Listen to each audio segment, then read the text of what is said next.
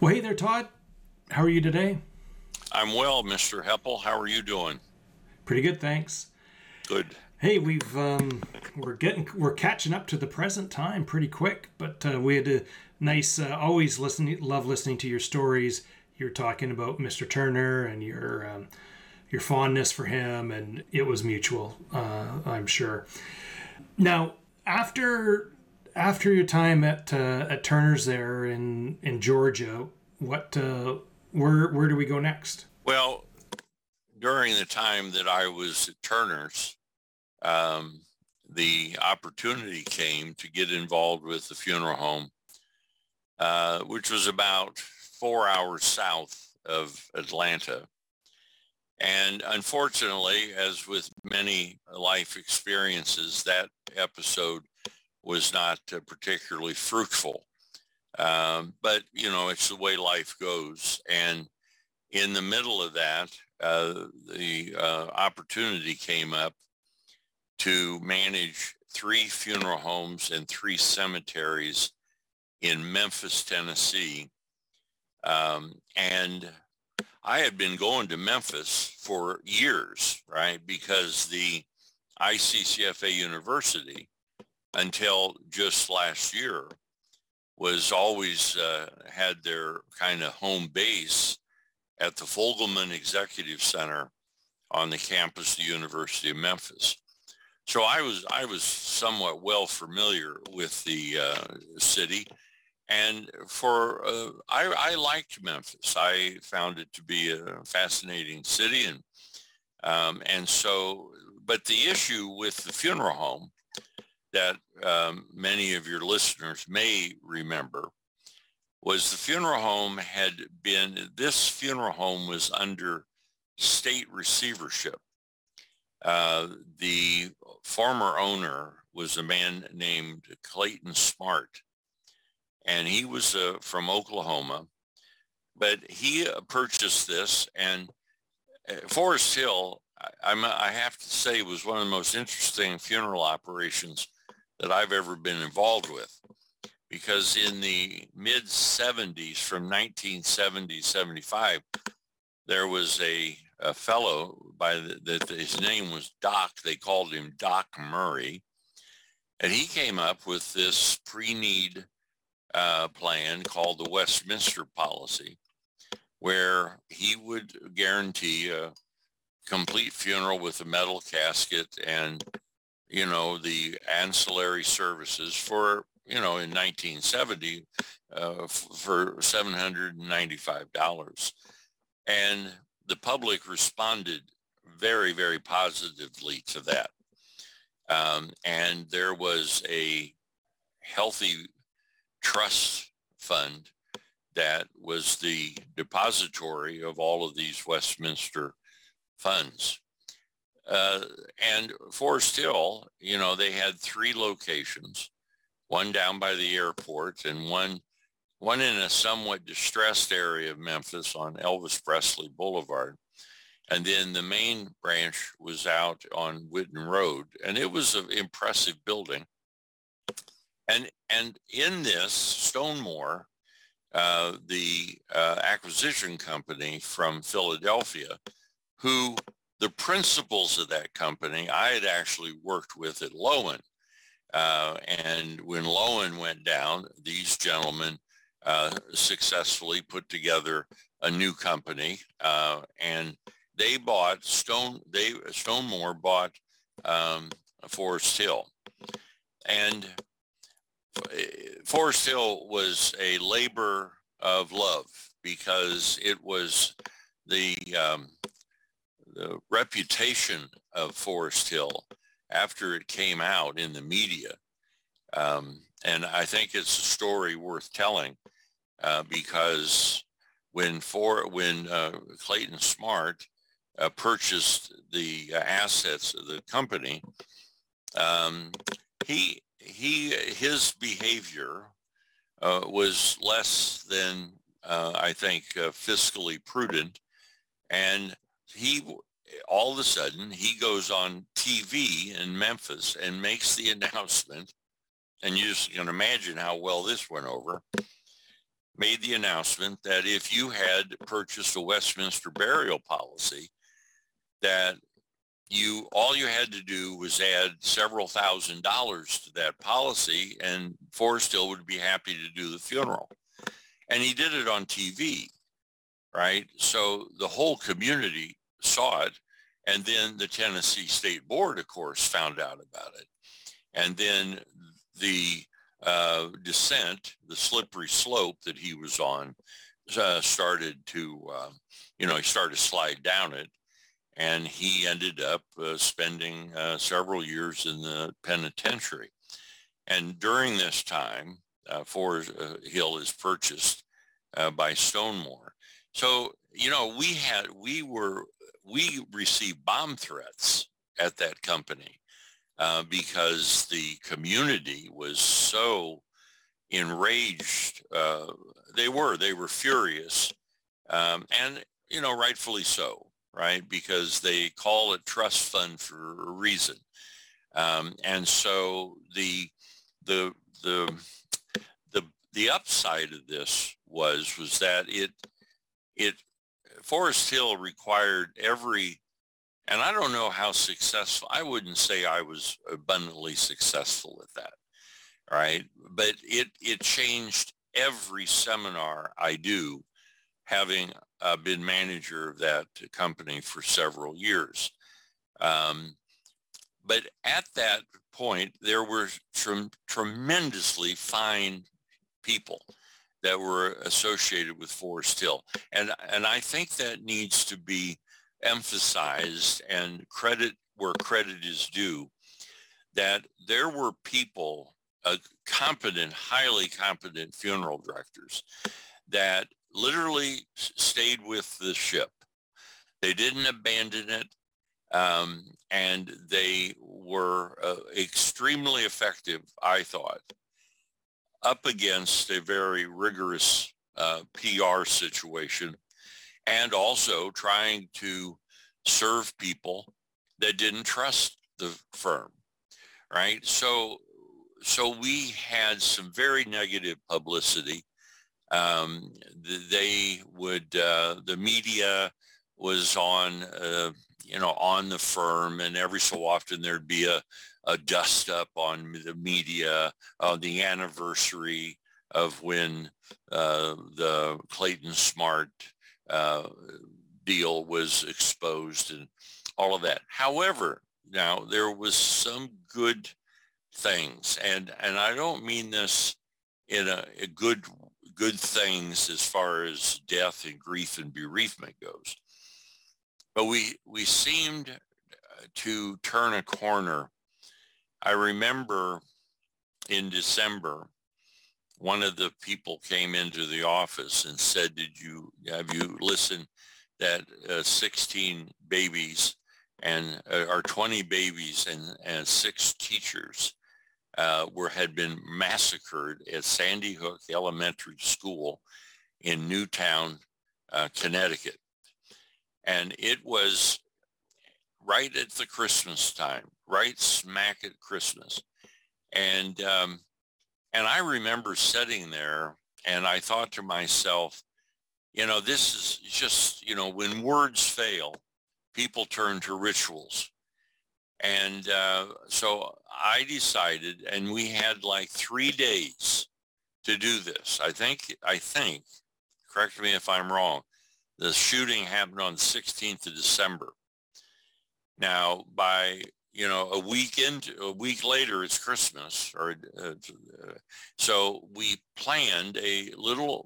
We thought a little memorial service um, for that Friday, right? So the 16th it happened, 17th, 18th, and we were going to run this little service uh, at the East Side Funeral Home on Friday. It was a very simple, um, simple thing uh, we walked across the street. Where we had good relations with the Pew florist over there. We got 20 uh, white roses and we got six red roses to represent the teachers. We set up a memorial table and uh, I remember uh, I had seen uh, sometime before, I had seen the president of the Church of Jesus Christ of Latter-day Saints give a talk. And it was after a hurricane that had hit the tropics and they had sent a bunch of Mormon missionaries down there to help.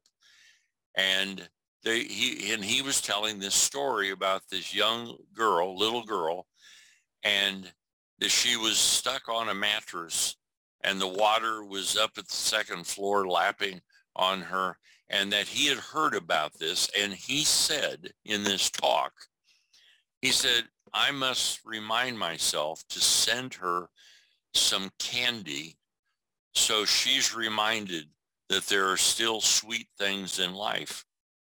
And so when we ran this memorial service, I went out and bought a bag of peppermints and everybody that came in got a peppermint and they looked at us like we'd lost our minds. Why are you giving us a peppermint? I said, you know, don't eat the peppermint when I started the program. Just hang on to it. And then at the end of it, I said, and now let's eat our peppermint. And even in this midst of this catastrophic evil of 20 babies being shot and six teachers, you know, I said, this reminds us that there are still sweet things in life. And you could just see the impact uh, that that had. And, and I'm not telling that to brag or to be boisterous uh, because that night, um, only with about 36 hours of preparation, we had both mayors, we had the TV stations at that funeral home.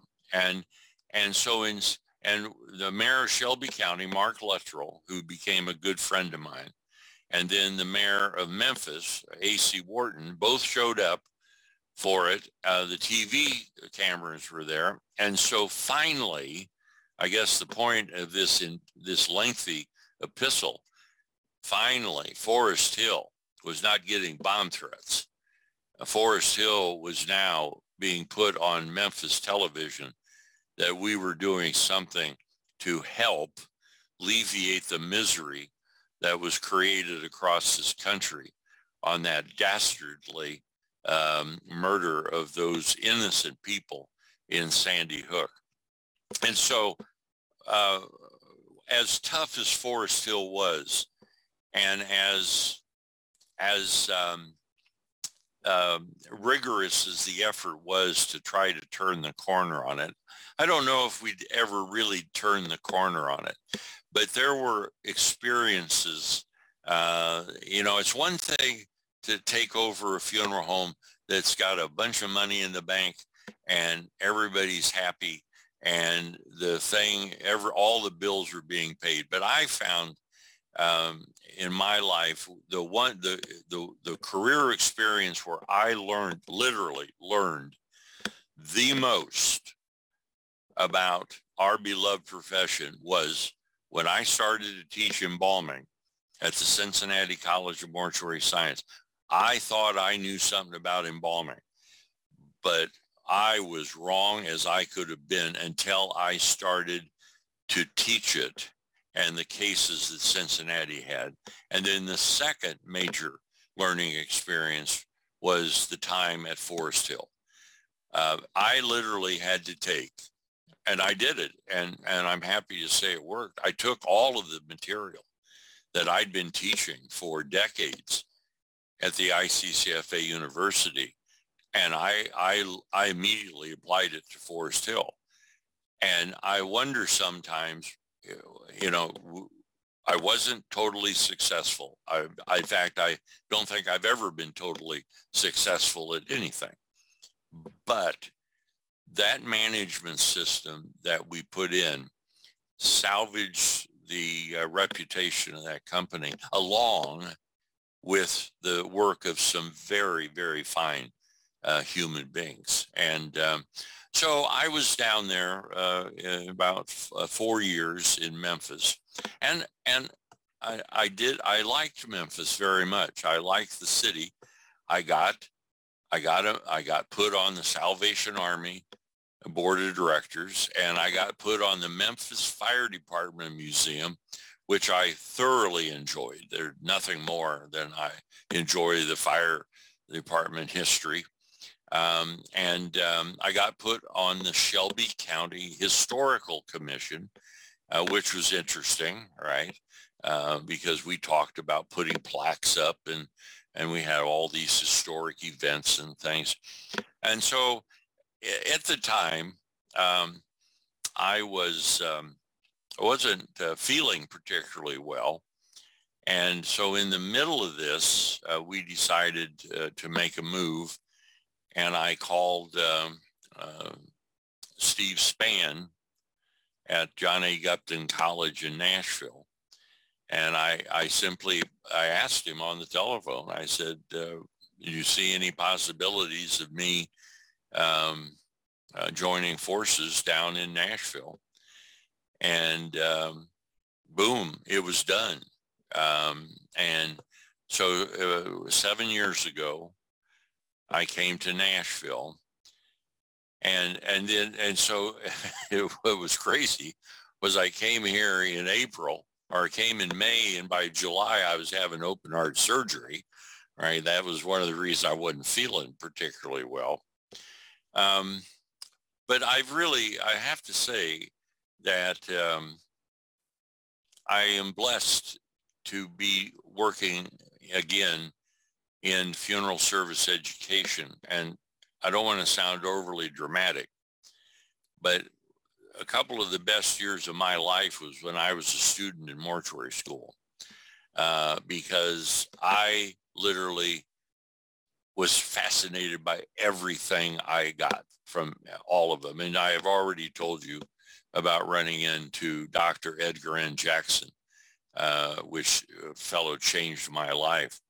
I'm not in any way claiming that I would have the, uh, the, the talent such as he did to change people's lives. But I have to say, I thoroughly enjoy the students. Not all of them, right? I have to be candid. There's a couple of them that I, I life would be less stressful, right? Right. But the majority, and I'll tell you why I like them. I like them because they remind me of me you know, I've never forgotten, I've never forgotten uh, being told I'm a loser and being told I would never get through mortuary school. That's been a constant companion with me uh, my entire life. I'm never going to get rid of. I'm 70 years old. Uh, you know, this is part of my DNA. And so when I see these young people, uh, and and some of them are in their 50s, but I call them young because they're baby undertakers, right? And they'll brag about embalming a body and they'll tell me that they got to drive the hearse and and and they'll talk about and, and you know they'll they'll give me hypothetical situations about what would you say to a family uh, that has this happen and i just i just thoroughly enjoy it. I i'm very blessed that at 70 years old I wake up every morning and I absolutely can't wait to get down to work uh, so that I can uh, participate in, well, let me put it this way.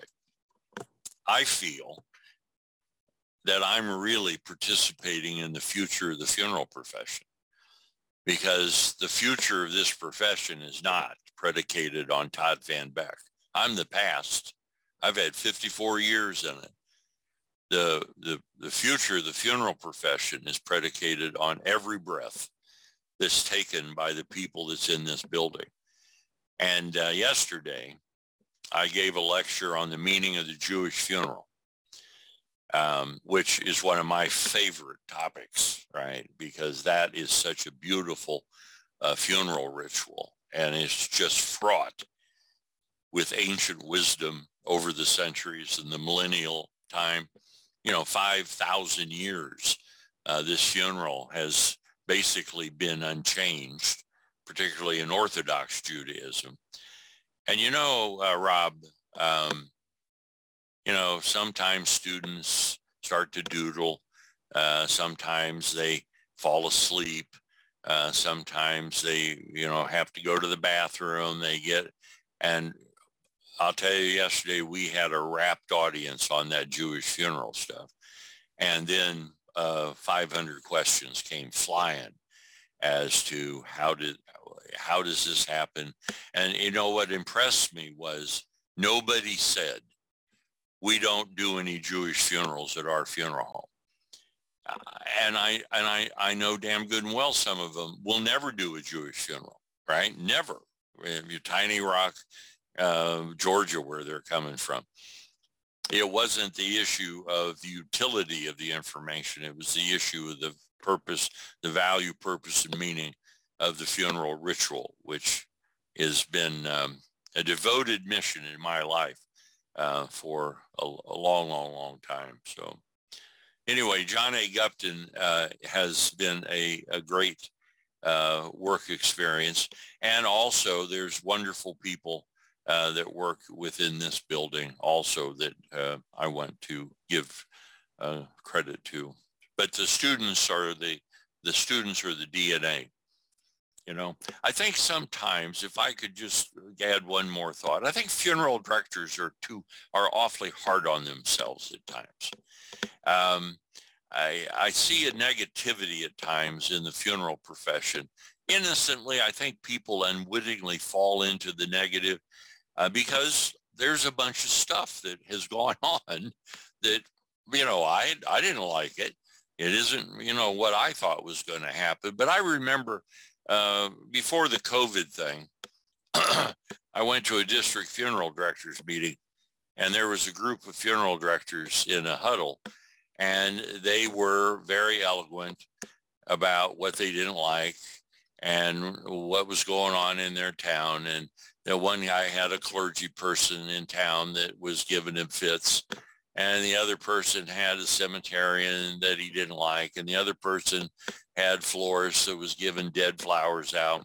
And then they started talking about how difficult families are and that this family wanted to argue and and they wanted to fight and all of this and and but you know and all of it was true right i mean all i mean i could relate to every word they were all saying but finally one of them said well we've done it to ourselves he, he said if we had been doing our job properly none of this stuff would have happened you know the abbreviated funeral uh, people uh, you know uh, not buying caskets, uh, not embalming bodies. He said, if we'd been doing our job right, none of this, we, we're, we're our own worst enemies. And I have to tell you, I just stopped. I, I, I did. I said, friend, I couldn't disagree with you more. I, and he looked at me, you know, and I said, I could not disagree with you more. With all due respect, friend. I said, I don't know of a group of men or women that I've ever encountered that work as hard and as diligently in the vineyard of service than the typical, average, normal, run-of-the-mill funeral director. They really, they, they really do a damn good job in all these communities across North America even the funeral directors that might not have the most beautiful funeral home and they might not be driving the brand new hearse and all of this stuff. what I found in my career, and I learned this from Al Marsh up in Boston, was if you're likable, right, people are going to not be too concerned about what kind of vases you have in the funeral home. And and, and so I say that with a pure, a good intention uh, to compliment our brothers and sisters in funeral service uh, because they, they do a re- remarkable job and many of them are up against some stiff situations on uh, death and bereavement and mourning in their towns. So, so, so that's that's where I'm at right now, Rob. Well, Todd, what a what a way to bring us up to present day. Again, sharing those stories, you're you always leave people feeling better about themselves and why why we do what we do. And that's a your little story there is I is true because I'm sure lots of people think that we, you know, we could have done better. But as you know, and as the people who are listening know, there's not many vocations, industries, professions out there. Maybe a couple, but you know, when that phone rings at three o'clock in the morning, uh, people get up and put their best on and go out and help that family at a very difficult time. And uh, I know there's some marketing strategists, business strategists out there saying that part of it, part of the biggest thing about business is is just showing up. And I think funeral professionals they show up. And I know what it's like, Todd, with all the things that we've done together in the last almost 20 years. Uh, you always show up. You, I, I, you are not mincing words when you say you get up and you can't wait to get to work. Because I'll say, when are we going to record? Well, let's do it on, let's do it on the weekend. I'll be down at the office, and um, you're, you're never talking about I need a day off or I need a vacation, and you give yourself a very hard time about. Um, maybe not being successful in, in funeral service, Todd, but I, you know, humbly you've you got that wrong. And and as you are able to touch so many students uh, across the hall from your office there i've been in the, your lecture room part of the reason why we're doing this is that we can take your message and and spread it out past the walls there of gupton and and to the hopefully to the ears of many current and future funeral professionals. So this uh, this journey it's it's sad todd that it it sounds almost like it's coming to an end because we're here at, at we, we've caught up to present day. But we'll continue on. We've we'll provide a little bit of a uh, a regroup but we're not we're we're obviously not saying goodbye. So anyway i don't know i don't know the effect that our our time together will have going forward but our one-on-one time is is just a complete treasure that i will always uh, cherish so thanks for this opportunity todd well, thank you, Rob, because you're the uh, you're the creative force behind all this, and I, I, I am very appreciative of this opportunity. Thank you. You bet. We'll talk to you soon. Thank you. Yes, sir.